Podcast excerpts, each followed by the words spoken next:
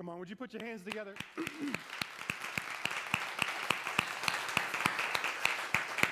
as, as an individual and also as a church that champions and believes in unity and diversity, uh, it's important for us to take a moment and just acknowledge and celebrate Dr. King. Obviously, tomorrow is, is the official holiday that celebrates him, but we won't be together tomorrow. Uh, so we just like to take a second, bring attention to his dream, bring attention to his mission, and the fact that it's still moving forward today. Amen? So let's put our hands together one more time just for that message. what he stood for champion those that are still standing for it today. Uh, my name is Troy. My wife, Darla, and I get the absolute privilege to pastor this church. And if you are visiting with us today, as Brian said, and as my wife said on the video, do us a favor and reach out and connect. You can do that with the card in front of you or at the Welcome Center. We just love to connect with you, get to know, add a name to a face, do our best to move you, like we say, from your seat to your feet. Uh, let you be able to you know, find your family. I believe that the best thing about church is fellowship. Uh, the best thing about it is relationship. While I do love to gather on Sunday and love to preach the word and experience worship like that, uh, I think it's what we do beyond a Sunday morning experience together as a family that really changes us. And so, if you've been coming to church for a while and you haven't been connected or you're new today, do us a favor and fill out that card. Uh, we have a team that'll be reaching out to you this week to just do our best to move you forward. Amen? Um, I always like to take a second and share what's happening with your finances, those that support the church financially through tithes and offerings, I like to take a moment and always kind of say, hey, here's what's happening. You get to see every Sunday what's happening inside the four walls. We celebrated last Sunday all of the hard work that had been done to the brand new stage and the brand, brand new Dream Team Care Room, the brand new Welcome Center desk, and all of the changes to kind of uh, upgrade uh, what's happening here on Sunday morning because we do believe that this is the best opportunity for people to come and know Christ and grow in their relationship with Jesus. But there's also things happening outside of the four walls. And there's so much. If you're new, when you walk out the auditorium to your right, there's a wall with all of our different outreach partners that we uh, partner with throughout the year. But here's what we're doing in January that I want to celebrate with you and tell you how you can get involved. Uh, our global partner, Convoy of Hope, that is our ministry that we partner with for disaster relief. So when things happen, we've had stuff happen in Tennessee, we've had stuff happen in Kentucky, Florida, all over the world that Convoy of Hope has showed up at and provide water and food and resources. And we partner with them financially so that when something happens, and a lot of times we want, we want to help, but we can't physically be there and we don't know what to do. Uh, we do that through our support partner, Convoy of Hope. And one of the things that we do with them is we provide water filters to third world countries. And so for $25, there's a water filter that gets sent out to a different third world country. I'm going to give more information on it over the next couple days. But it provides one filter. You ready for this? Provides 100,000 gallons of clean water. Is that not insane? And, and, for a lot of us, clean water is normal. And look, you probably don't care about water unless you were here for the past three weeks and we didn't have water and water was everything. Can I get an amen? Uh, and so, you know, it's, it's for people who don't have it, it's really important. We have an example of that filter out in the lobby. You can go look at it and check it out and see how it works. Um, and the church, because here's what I love to do as your pastor. As because of your financial faithfulness already, we are going to provide, I can't do the math right now. Uh, what's 10 times 4? 40 filters. There's a lot of pressure on me right now, all right? Back up off me. Uh, 40 filters right off the bat. So that's, I think that's, y'all do that math later of whatever 100,000 times 40 is like 4 million, maybe? Is that right? Uh, 4 million gallons of clean water that we can provide already because of your faithfulness. But if you say, hey, I want to provide 41 or 42 or 43, you can do that. And one of the ways, one of the reasons why I bring it up during this month is because if are fasting food, um, if you're fasting Starbucks, if you're fasting something like that that's putting money back in your pocket, I challenge you to take $25 of that and give it towards one of these water filters so that we can continue to provide even more uh, gallons of clean water. Amen? Amen? Amen. Again, thank you so much for the faithfulness of what you do already, the giving you do already, because we can do that. But I always like to give you an opportunity if you want to give more, and it's exciting to be a part of. Uh, one last thing before we get into the word. I want to challenge you this year to invite people back to church. Uh, if you look around the room, the room is packed. Uh, I'm, I'm, excited about it. We have a vision this year to move to two services, back to our two service model.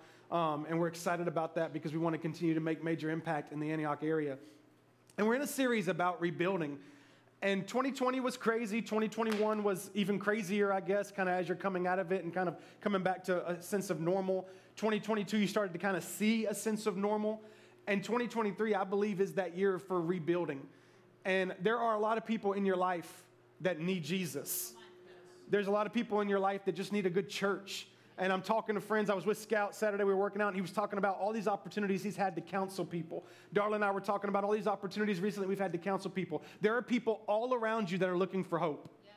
And I don't know if you know this, you are the beacon of hope. And so this year, make it a point to invite people to church. We have invitation cards you can take, or it can simply be like, hey, come with me. So I want to challenge you. I'm going to be talking about it every Sunday if I can remember to just kind of put that challenge in you to walk out of here and on Monday, Tuesday, Wednesday, Thursday, Friday, ask yourself, who can I bring with me to church this Sunday so they can experience Jesus? Amen? All right, I'm gonna see if you guys answer that call as the as the year continues to go on, because I believe that we got something special here, and I believe we need to share it. If you got your Bibles, go ahead and turn to the book of Nehemiah, chapter 2. Nehemiah is in the Old Testament. So the Old Testament is the kind of the first half of your Bible. New Testament is your second half.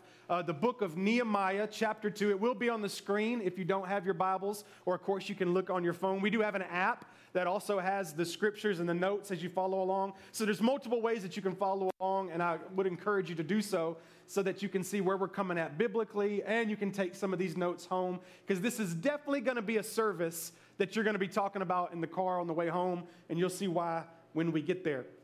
Nehemiah chapter 2, as I said, it's a series uh, called Rebuilding around the concept this year that we believe God is going to rebuild some things and to remind you that it's not to rebuild back to what it was, it's to rebuild it back to what it was always supposed to be okay? So it's not, oh, I want to rebuild my marriage to what it was. No, it's rebuilding it to what God uh, said it was supposed to be. It's not rebuilding our lives to back what it was, it's rebuilding it to what God said it was supposed to be.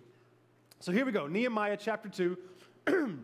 Got to get this out of my throat real quick. Uh, verse 1, and we'll get to verse 6 and we'll go from there.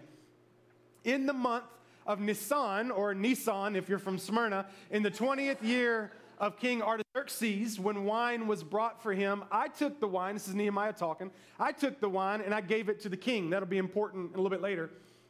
I had not been sad in his presence before. So the king asked me, Why does your face look so sad when you are not ill? This can be nothing but sadness of heart. Nehemiah said, I was very much afraid. Now, this is important for you to understand. Uh, if you were sad in the presence of the king in this day, often it meant you would be executed. The reason for that is because the king believed that he was such an awesome person that he actually brought joy to anybody who was around him. So if you were sad in his presence, often he would just cut off your head. So, you know, that's how kings rolled back then. Uh, so Nehemiah said, I was very much afraid for him to see that I was sad because I thought this might be the end for me. But instead of kind of saying, No, I'm not sad, he said this to the king. First of all, he said, May the king live forever. you know, just kind of a reminder, You're the awesome king before I say what I'm about to say. But why should my face not look sad when the city where my ancestors are buried lies in ruins and the gates have been destroyed by fire?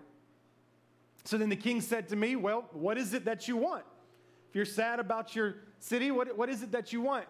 Nehemiah says, Then I prayed to the God of heaven. So I prayed first, and then I answered the king, If it pleases the king, and if your servant has found favor in his sight, let him send me to the city in Judah where my ancestors are buried, so that I can what? Rebuild, Rebuild it. Then the king, with the queen sitting beside him, asked me, Well, how long is your journey going to take? And when are you going to get back? This is important because you matter to me. And Nehemiah says, It pleased the king to send me. I asked him, and it pleased him to send me. So I set a time, and he got ready to go.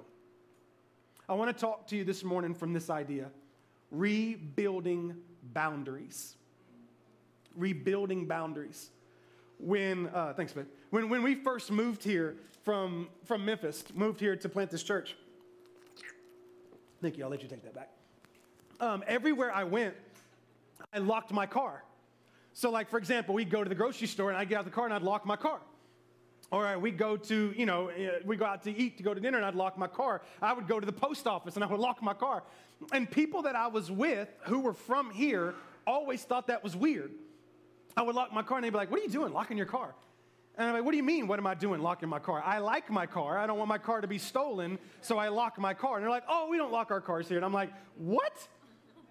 And what I had to make them understand was that I was from Memphis, okay? And in Memphis, if you don't lock up the things that you love, you lose them. People take them. Matter of fact, even if you lock them up, I can't tell you. Ask me to coffee. I'll tell you how many times I came out to my car and had a broken window and everything was gone out of my car. All right? It was often. It, was just normal for me. I understood because of how I was raised and where I was raised that if I loved something, I should protect it.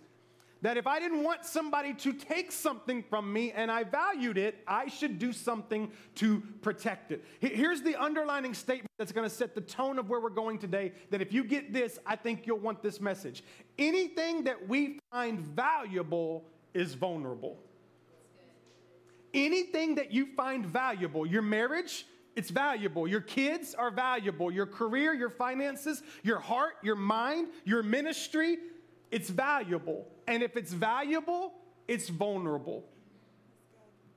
Yet, you and I live in a world that is encouraging the deconstruction of any boundary, at the same time celebrating the absence of perimeters. Let me say it again.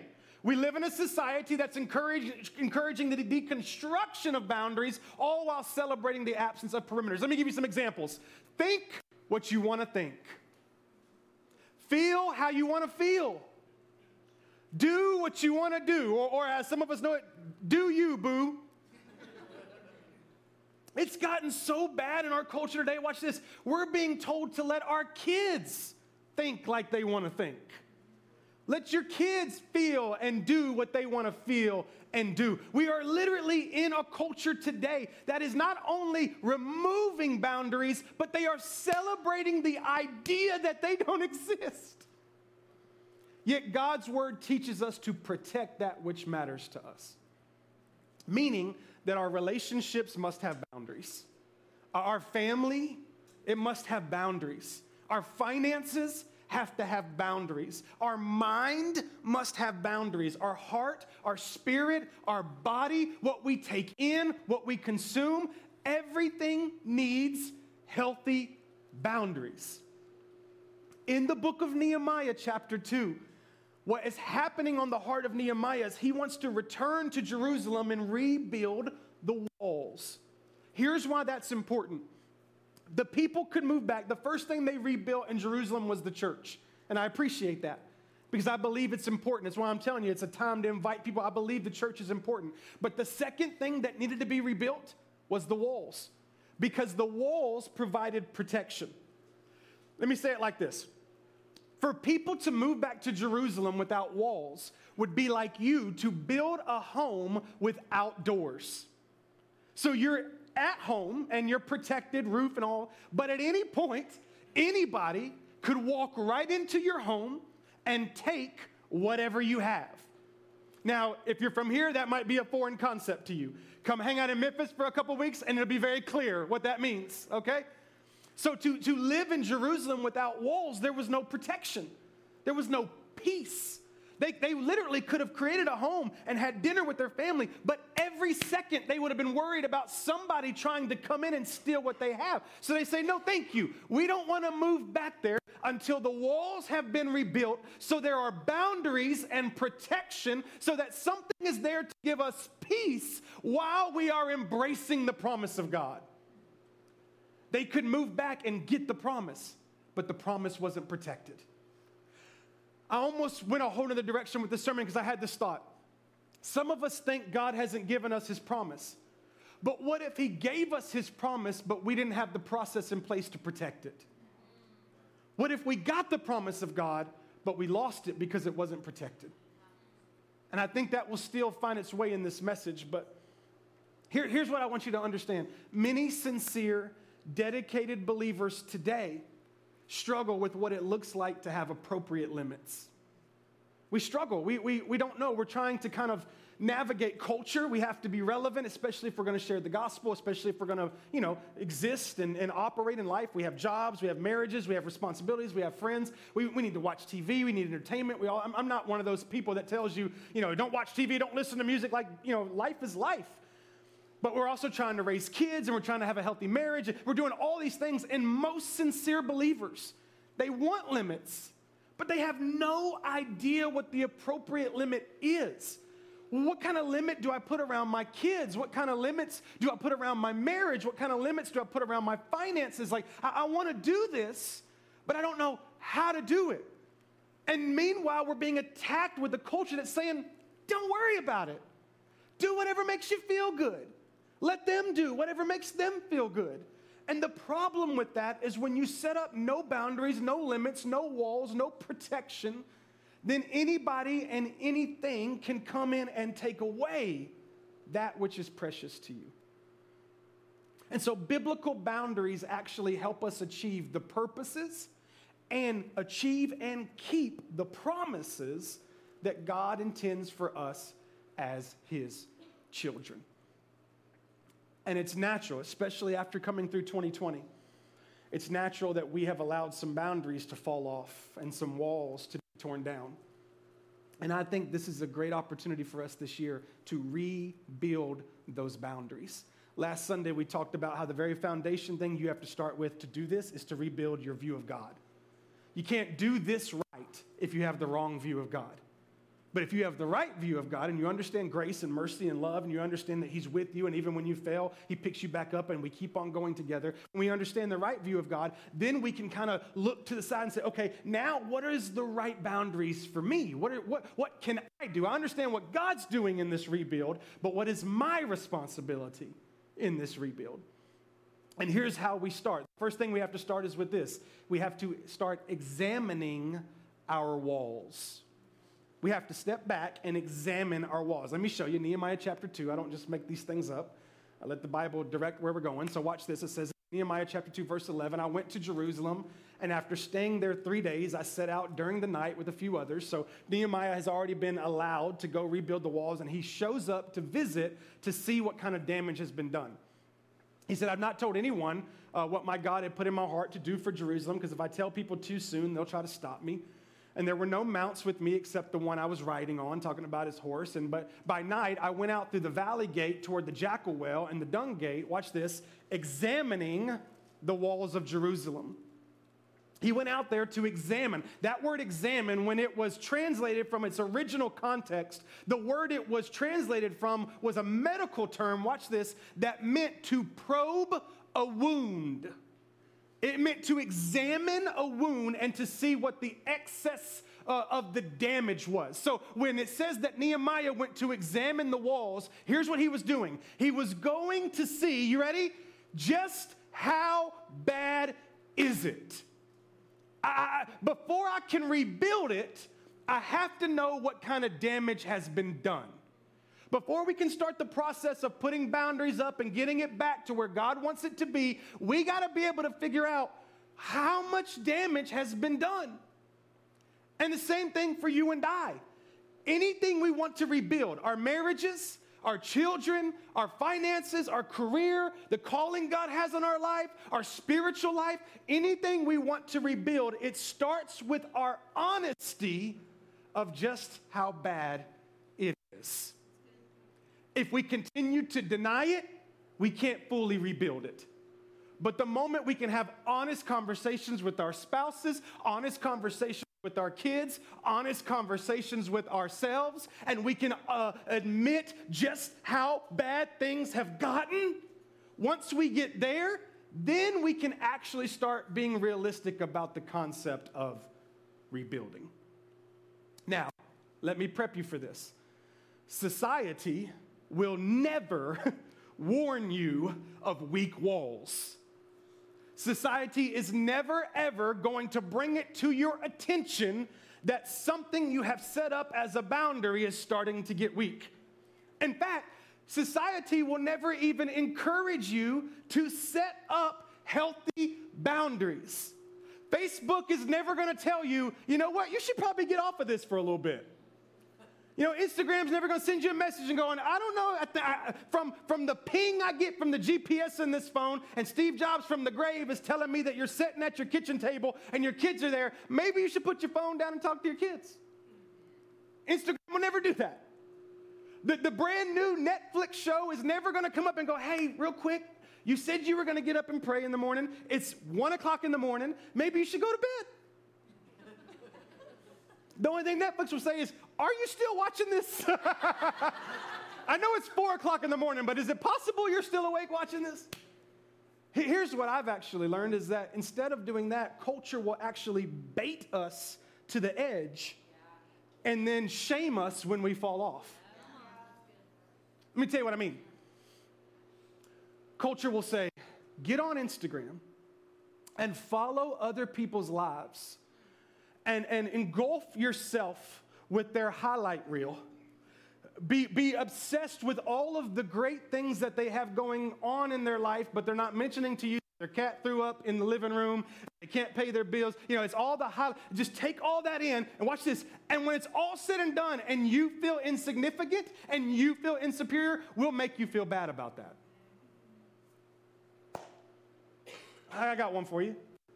Watch this show that has all this sexual content, all of this nudity, and all of these extramarital affairs. And then when you start to lose intimacy in your bedroom and you start to have urge for those kinds of affairs, will make you feel bad about it. You know what I mean? Like society will actually bait us to the edge. You need this, take this, you want this, and then we'll get there. And when we get there, because we've been baited, and naturally we will fall off. Now all of a sudden we're the bad person. Oh, I can't believe you would do that. By the way, have you seen Game of Thrones season seven? Yeah, I don't, I don't know how many seasons there are. Here's what I'm trying to say no one ever plans to wreck their marriage, no one ever plans to split up their family. No one ever plans to destroy their career. No one ever plans to lose their finances. No one ever plans to become insecure. No one ever plans to do these things, but the problem is most people don't plan not to. it's not that we plan to. You're, you're, you're, you're very rarely going to meet somebody. I officiate a lot of weddings. Uh, very, I don't know that I've ever done a wedding and they say, I do, and they say, I do. And then the husband to be turned and looked at me and said, In about three months, I plan on having an affair. Because nobody plans to. We just don't plan not to. And so we find ourselves in places where culture's pulling us in and we don't know. We just assume because everybody's saying do it and it's just the nature of life. And we find ourselves in it not realizing just how powerful it is to us. And it chips away and chips away and chips away and chips away until those walls are weak and burnt down to the ground. And then we fail. And then the same society that baited us in steps back and goes, I can't believe you did that. I, was watching TV, or it was actually the, one of the football games yesterday. I was watching one, and this, this gambling commercial came on. And the whole first part of the commercial was about gambling. Go to this gamble, to that gamble. It was just going gamble, gamble, gamble, gamble. And at the very end, real quick, it was like, if you suffer from gambling addiction, you can call this number. I was like, wait one second. You just spent like three and a half minutes telling me to gamble. And then you say, if this ruins your life, real quick, call this 1 800 number. And that's what I mean, right? That, that's what we're getting in our marriages and our homes. It's like, hey, take this, take this, take this, do this, do this, do this, do this. Oh, by the way, if it ruins your life, we're sorry. Y'all, it's getting heavy in here. Y'all like, wait a minute. Go back to grace, sir. I will. Hang tight. But you need to hear this. You need to hear this. Nehemiah's job was a cupbearer he said it. If you, if, you, if you read through Nehemiah chapter 1 after last week, at the very end of Nehemiah chapter 1, he says, And I was a cupbearer to the king. In Nehemiah chapter 2, we read it, but you, you probably looked right over it. He mentions that he got wine for the king. And he's letting you know he's a cupbearer. In that day, it was so common for people to try to assassinate the king. Uh, and one of the most common ways to assassinate a king was to poison his drink. So he actually had a paid position of a person whose job was to drink his drink before he drank it. And if that person died, he didn't drink that drink. Job applications, anybody? you thought your job was bad, right? Like, hey man, do me a favor, try this real quick. Taste this Pepsi. Well, what is it? I just need to know if it's poison. Well, what happens if it's poison? You die. Well, then what? Well, then I get another cupbearer. You know what I mean? So I'm the king. You're just a little cupbearer. But it blew my mind. I'm like, this guy's literal job in life was to be a human wall. Think about that. Think about the relationship the king had to have with this cupbearer. One of the studies I did said it was the most intimate relationship a king had with anybody past his wife. Said that the trust was so strong because imagine you're, you're tr- that person could fake drink it, you know what I mean? Like a Mission Impossible Tom Cruise movie or something, like fake, fake drinking, like, oh, that's good, king, you should have that. And next thing you know, dead. There's this trust, and he is he's a human wall between the king and harm. Nehemiah's life, he is a he is literally a picture of a boundary, a picture of a wall of you and what's trying to harm you. I believe you can find Jesus in every book of the Bible. People tend to think he's only in the New Testament. I think he's from Genesis all the way to Revelation. I think you can find him in every minute. I think Nehemiah was a picture of Jesus. Because Nehemiah said, I'll get between what you and what's trying to harm you. And if you'll trust me, I won't stop you from experiencing great things. I'll make it even better. Because every time you sip of that drink, you won't be worried if it's gonna kill you. If you let me be that, I can be the filter between what's trying to kill you and the promises that God's made you. If we don't have a plan, if we don't have perimeters, if we don't build walls, then our relationship, our family, our finances, our spiritual life, everything is subject to persuasion by culture, by other people, and by how we feel in that moment. One morning I got up to go to work. And I walked out of our house. It was pretty early in the morning. Uh, my family, I think it was in the summertime, so my family was still asleep. And when you walk out of my front door, there's like my car in the, in the driveway, and then here is our garage door. And I walked out, and I just happened to look over because something didn't, you know, something in my peripheral didn't, didn't feel right. And so I looked over, and our garage was standing wide open. It was like seven o'clock in the morning or something like that, and our garage is wide open. And we don't ever lock the door from the garage to the house, you know, because normally the garage door's out. And I remember I looked at it, and like instantly my heart stopped. Because I was like, Darla and I were asleep all night. And anybody could have just walked up in our house, sat on our couch, watched our TV, ate our food, you know, stood over us like some, you know, scream serial killer and just looked like, like this. It just freaked me out. And so later on that evening when I came home, I was like, baby, I can believe this. We went to bed and we left our garage open. You know, she's like, oh my goodness, you know, that's terrible. And I was like, I know, you should be way more concerned about this than. You know. and, uh, so, you know, it's like, well, you know, it was just a one time thing because what happens is our kids go outside to play through the garage. So they don't go to the front door. So when I go to bed, the front door is locked and closed, and I'm like, we're good to go. A couple days later, I go outside to go to work. I look over, garage door's open again. Like, we're going to die. Few days ago, I mean, this happened, y'all, and it's how bad it got. One night at about 10:45, Darla and I are in our little kitchen area, getting ready for bed, and there's a knock on our door yeah, I'm like, who's here this late? So I go open the door, this little young adult girl standing there, and I go, Can I help you? And she goes, I just want to let you know your garage was open. It's so bad, y'all, that neighbors are like, I think you should let them know. Like, they're gonna die. You should let them know. So it was getting so bad that I told Darla, I said, here's my plan. I set an alarm on my phone. So about 10:45 at night, this alarm goes off. Ding, ding, ding, if you look at my phone, it just says close the garage. And it's so funny because I'll be with friends. This is how bad it is. I'll be with friends and the alarm will go off and all my friends will go, close the garage. we were on vacation and the alarm was going off and Darla said, do you just turn the alarm off? I said, no. I refuse to turn the alarm off because if I turn it off here, three days from now when we're back home, I'm to forget to turn it back on and I'm to come out of our house and our garage is to be open and we're going to die. die. Thank you. You're on point with me. And I know it's weird. I mean, people are always like, you're so weird. I'm like, I might be weird, but I'm protected. You know what I mean? Like, I, I understand. Some of y'all are like, that's extreme. Like, how, what do you have going on in your life that you can't remember to close the garage? I'm pastoring you. that's what I got going on. Twitching over here. Look, in our culture, people who choose to build protective walls, they aren't celebrated. They're actually called weird. If, if at any point you expect culture to be excited that you are protecting that which matters to you, don't hold your breath. Because not only will they not be excited for you, they literally will say, What's wrong with you? How many times you been told this? You don't watch that? No, I don't watch it. Why? Everybody watches that. Well, you know, I struggle. I'm a man, and I don't really think I should see all that nudity because it doesn't help my spiritual life. So that's why.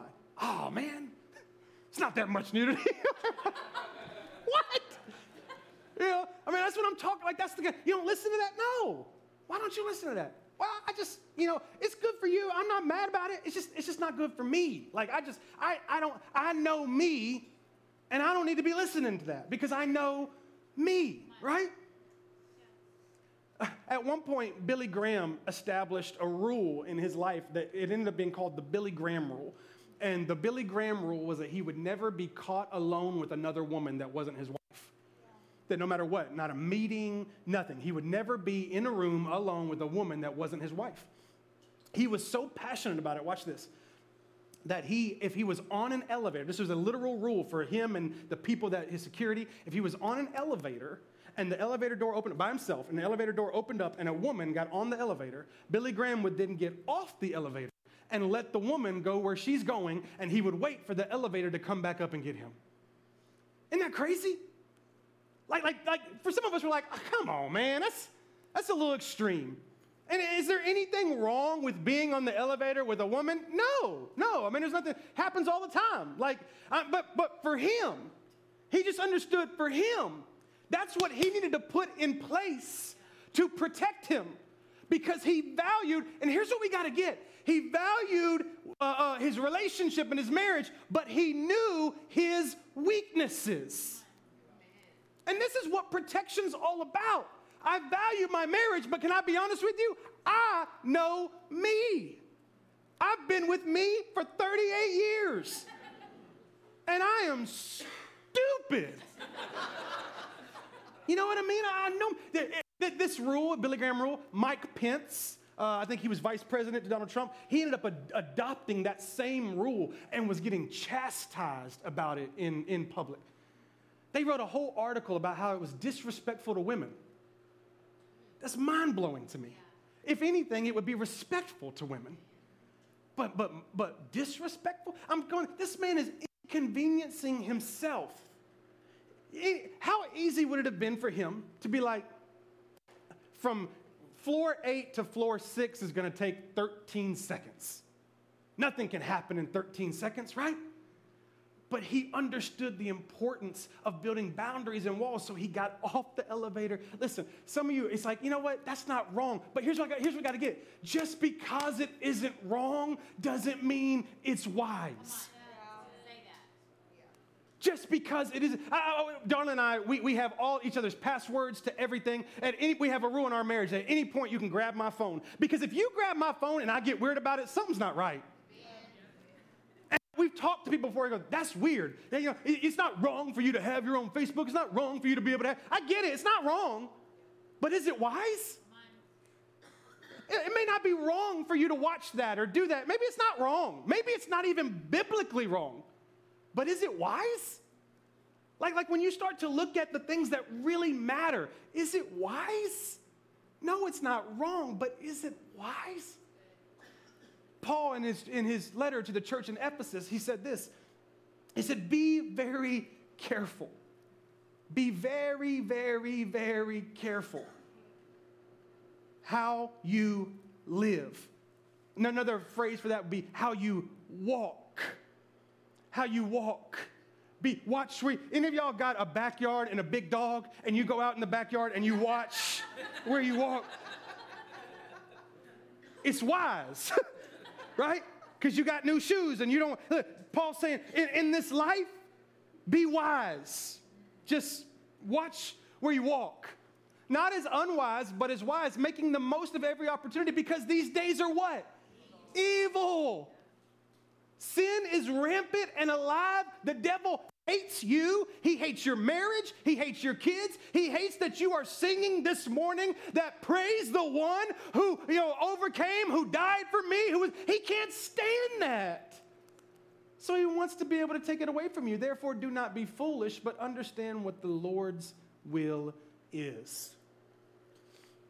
I had an epiphany while I was writing this sermon, and I want to break it down to you, and I want you to see how true this is.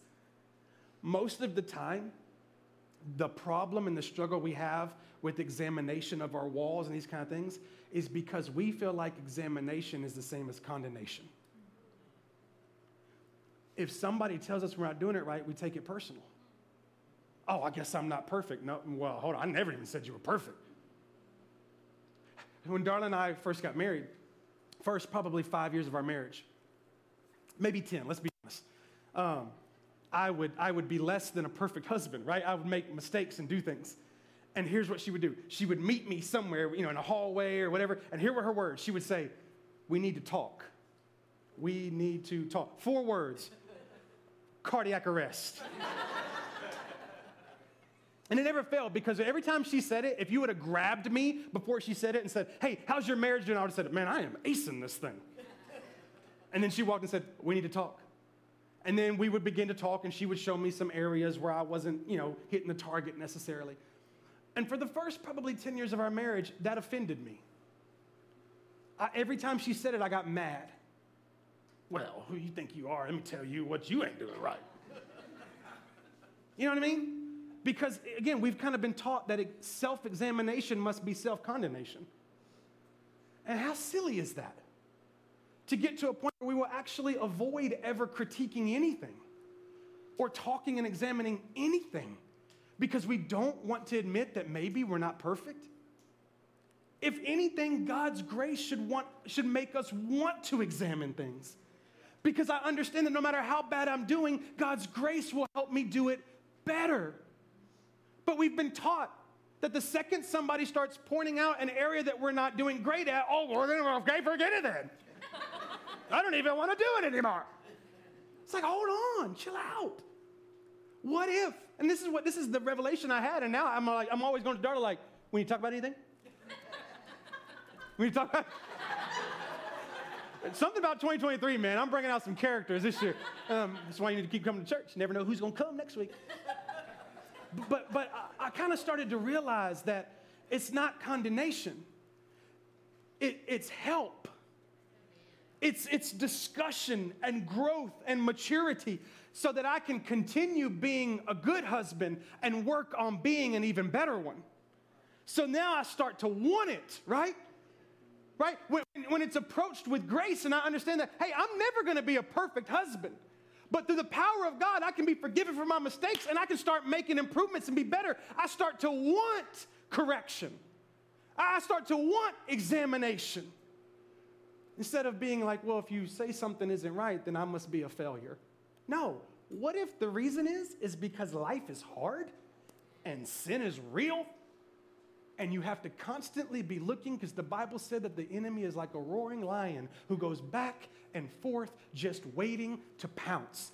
I don't know about you, but if, if we were in here and I heard that there was a roaring lion on the outside of that door going back and forth, ready to pounce, and yet Dana was outside with his gun and his cane and his amazing beard, I would call him and I would say, Hey, brother, real quick, what do I need to do well, you know, here's what you need to do. No, don't talk to me about what I need to do.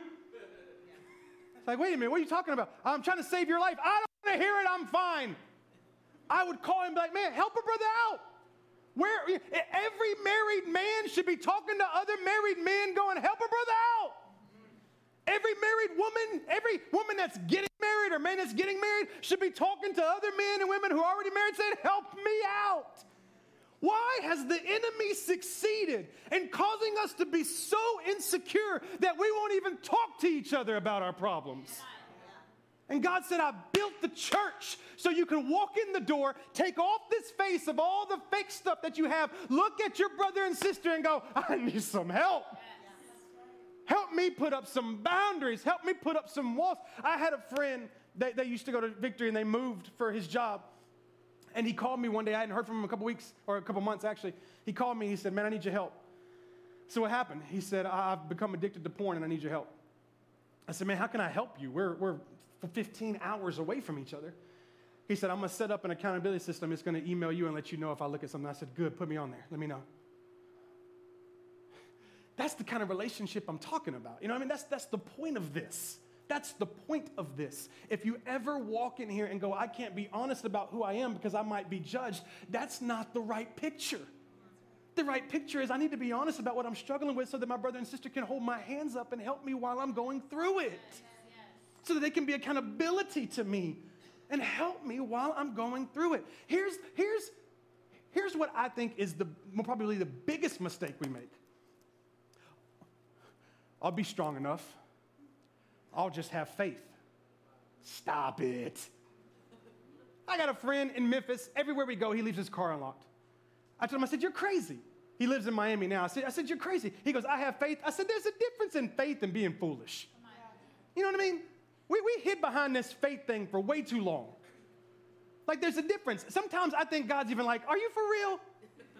Like, you're gonna fast but go stand in front of a buffet? Does that make any sense? You know what I mean? Like, like, uh, have faith. We need faith, but don't be foolish.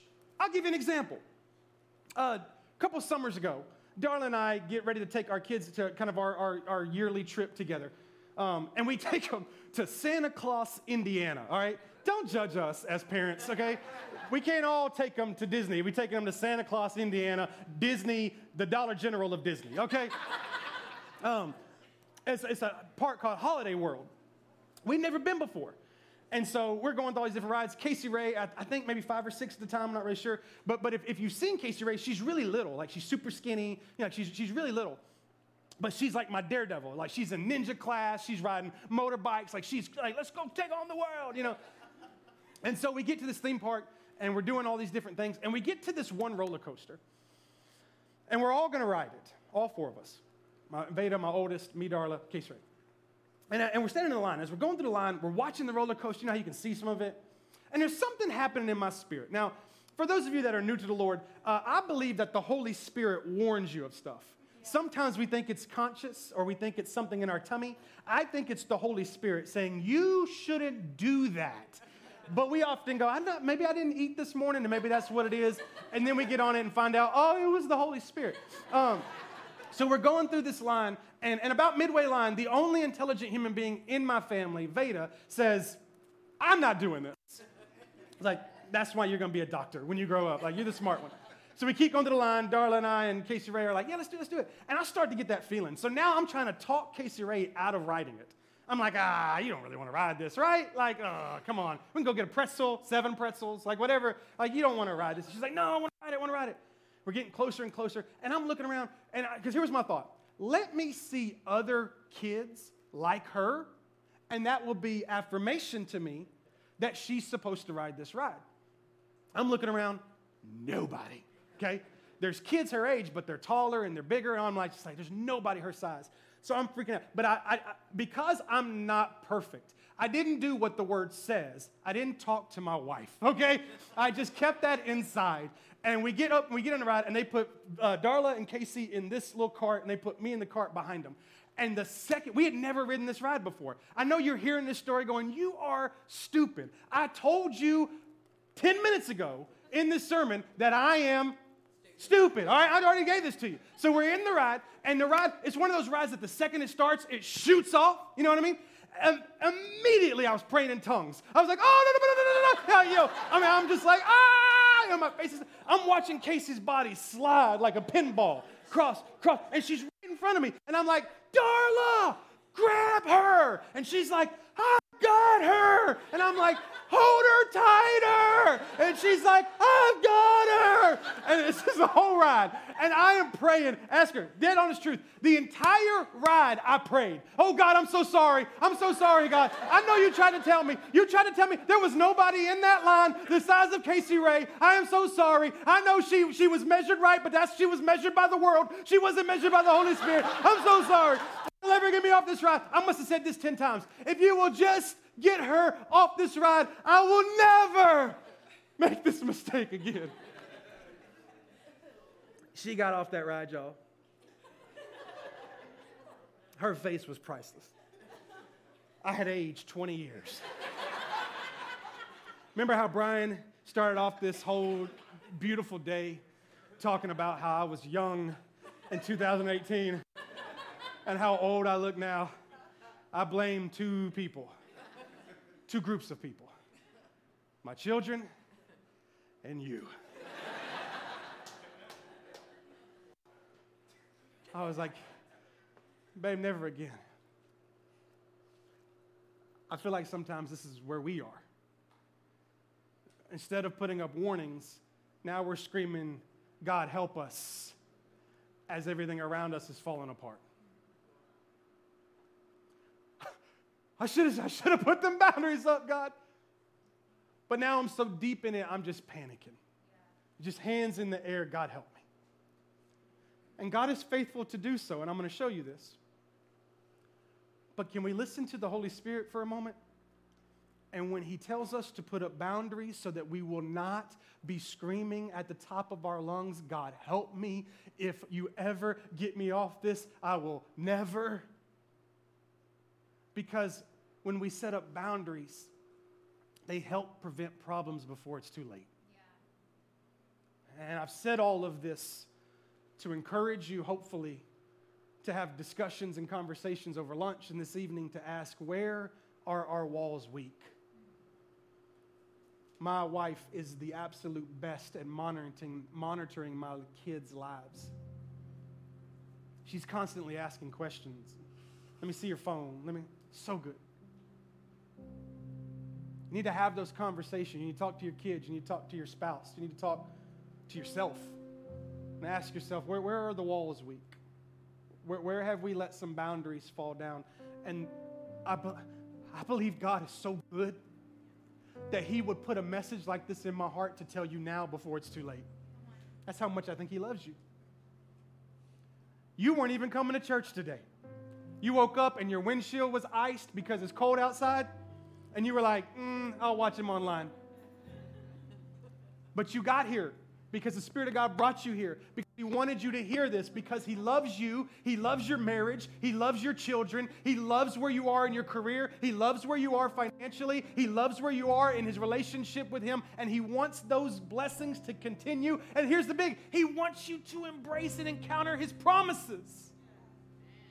But He wants you to be able to know how to protect them. So, okay, real quick, how do we do it? How do we do it? You do it through two ways praying and planning. Pray and plan. Pray and plan. Let me show you real quick. I got to hurry up. Nehemiah chapter 2, watch this. After he prayed and he told the king what he wanted to do, and the king said, You can go, watch this.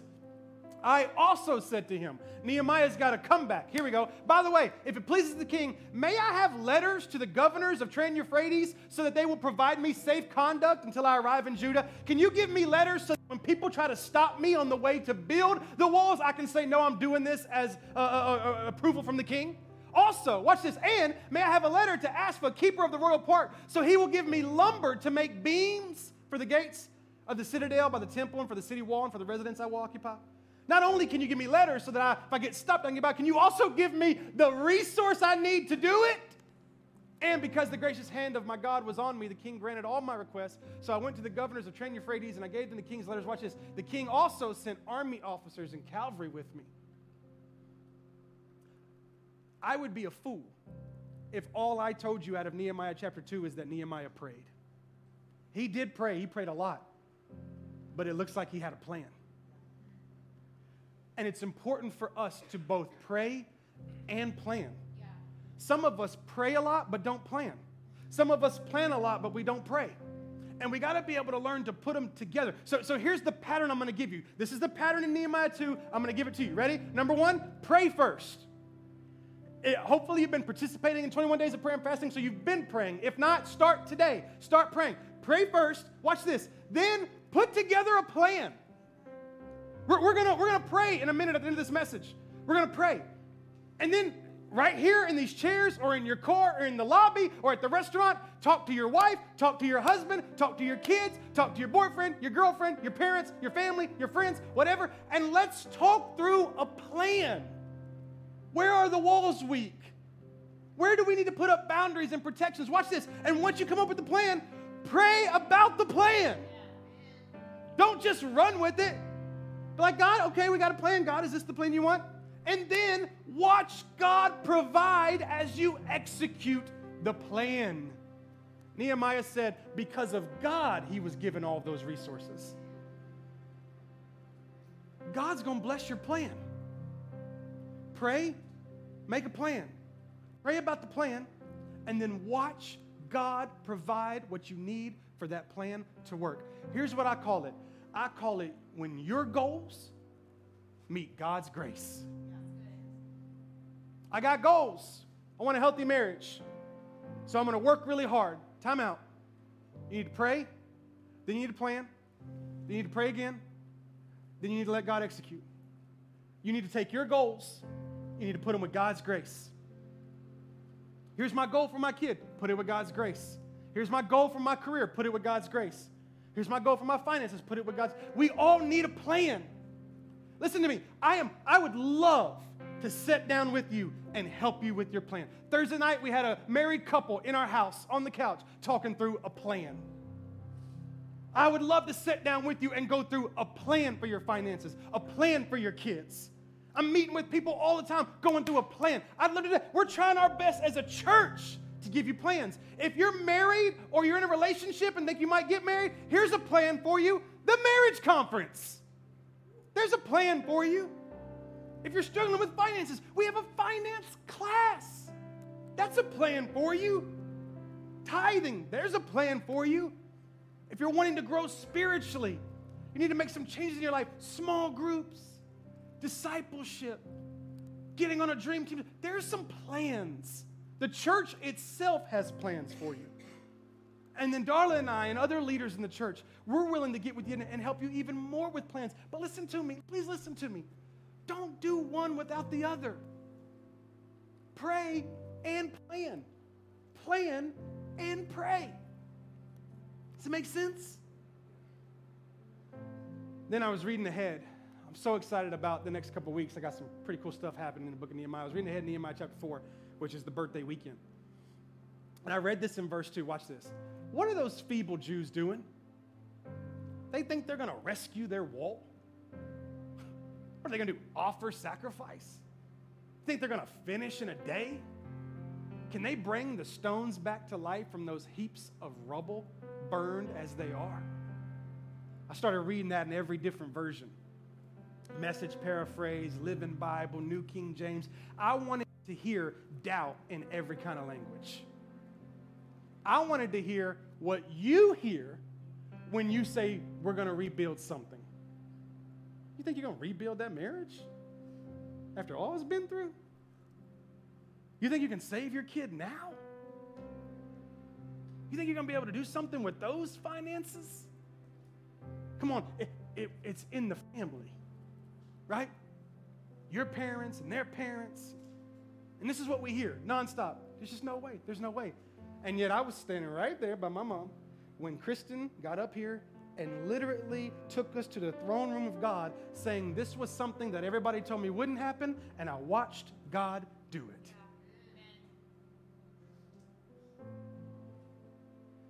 So then this morning I was praying and I was like, God, I, I know what happens as the book of Nehemiah goes. If you haven't read it, spoiler alert, he builds the wall.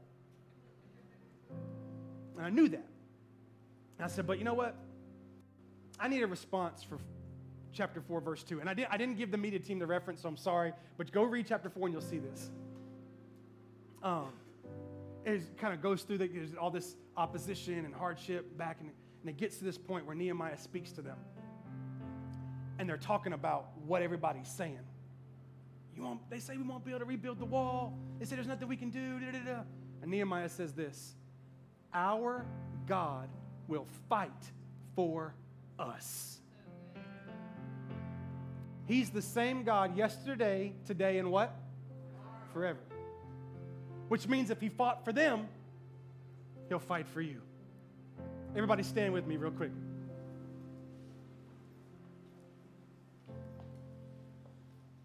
Whatever it is, I'm gonna try to talk real quick to each section of the room. Everybody look at me, eyes to eyes. Whatever it is that God is calling you to rebuild this year, I understand that the world has told you everything that the opposition in Nehemiah 4 said. It's not going to happen. How could it happen? It hasn't happened before, it won't happen now. It's broken, it can never be rebuilt. I'm telling you prophetically what the word of the Lord says. Your God will fight for you. Look at me, eyes to eyes. I can see y'all a little bit better. Look at me. Whatever it is, whatever it is, doesn't matter how many people have told you it won't happen. Doesn't matter how many people give you excuses and reasons. Look what happened here. Look what happened here. Look what happened here. It doesn't matter. God is the author and the finisher of our faith. So I'm preaching to you what Nehemiah said and what I believe is prof- prophetically for you in whatever it is that you're rebuilding. For every marriage, for every child, for every career, for every dream, God will fight for you. He'll fight for you. He'll fight for your marriage. He'll fight for your kids. He'll fight for your dreams. He'll fight for your calling. He'll fight for your deliverance, for your restoration, because God is good. His grace, your goals. Listen to me, church. Now's not the time. Now's not the time to retreat from what God's calling us to rebuild. Now's the time to get a hammer, to get some nails, start putting together some walls, Start blocking some stuff and believe that if I've got a hammer in one hand, God's got a hammer in the other. If I'm rebuilding it, God's rebuilding it. Don't you let the world tell you you're weird. I don't care. Call me what you want to call me. But God promised me a healthy marriage. God promised my kids that they would not fall away from their faith. God promised me my dream. God promised me my healing. God promised me my deliverance. And I will move forward until I get that promise. Until I get it. God fights with us. But don't call it faith and be foolish. Whew. Close your eyes. Holy Spirit, I pray right now. Like only you could do. preached your word. I've done my part. Oh, but they need you so much. They need your Holy Spirit. They need the, the ability to forgive. They need the ability to move forward despite what they've seen in their past. They need supernatural faith, supernatural strength. I pray for every marriage I pray for every relationship. I pray for families, for children, for parents, for grandparents, for sicknesses, for diagnosis, for dreams that are just about on the edge of dying. For the individual that feels like no matter how hard they try, they never win. Who's overwhelmed with condemnation and guilt Oh, Father, let there be freedom in this place. And to them, it's a mountain. But move right now in their hearts that they would walk out of here today and they would start putting together a plan. And they would pray and they would plan. And they would pray and they would plan. And then they would pray for their plan. And then they would see your power and your Holy Spirit help them execute their plan. You're a mountain mover, God, but I don't think that we lack responsibility. So, God, let us figure it out. What are you calling us to do? Burden our hearts. Nehemiah was burdened by this. I pray for burdens on the hearts of your children this morning. But then we would stand confident in knowing that it's not in our power, but it's in your power. That it's not in our ability, but in your ability. That you would supernaturally give us a plan, and then you would supernaturally provide for that plan.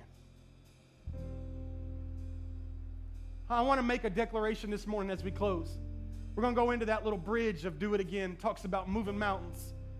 And I want you to sing and pray for a moment. And I want you to pray and sing about whatever that situation is that you're thinking of. It's been in your head since the moment we started. You're in here and you're addicted to something that you can't seem to shake. You're in a broken relationship. There's a sickness that's been staring you in the face. You want to rebuild health. You want to rebuild a relationship. You want to rebuild your pursuit of God. But you're seeing this mountain in the way right now. Whatever it is fear, doubt, insecurity, inability. It's not your strength, it's God's strength. So, what we're going to do is we're going to start right now by praying through worship, and then we're going to walk out of here and make a plan. So, make this declaration, Father. Father, we come to you right now that you are a mountain mover. And as we begin to worship and as hands go up in the air, I pray that there would be this sense of security in their hearts. Revelation that you are big enough and that if you've done it once, you'll do it again. If you open wombs in the Bible, you'll do it again. If you healed marriages in the Bible, you'll do it again. If you healed sicknesses in the Bible, you'll do it again. If you called insignificant people with uh, lacking in ability in the Bible, you'll do it again. Hallelujah, Father. Come on, begin to pray just in your own way. Just begin to lift up whatever that situation is to God that you need His help with. Hallelujah, Father. We worship you, Jesus. We worship you, Jesus.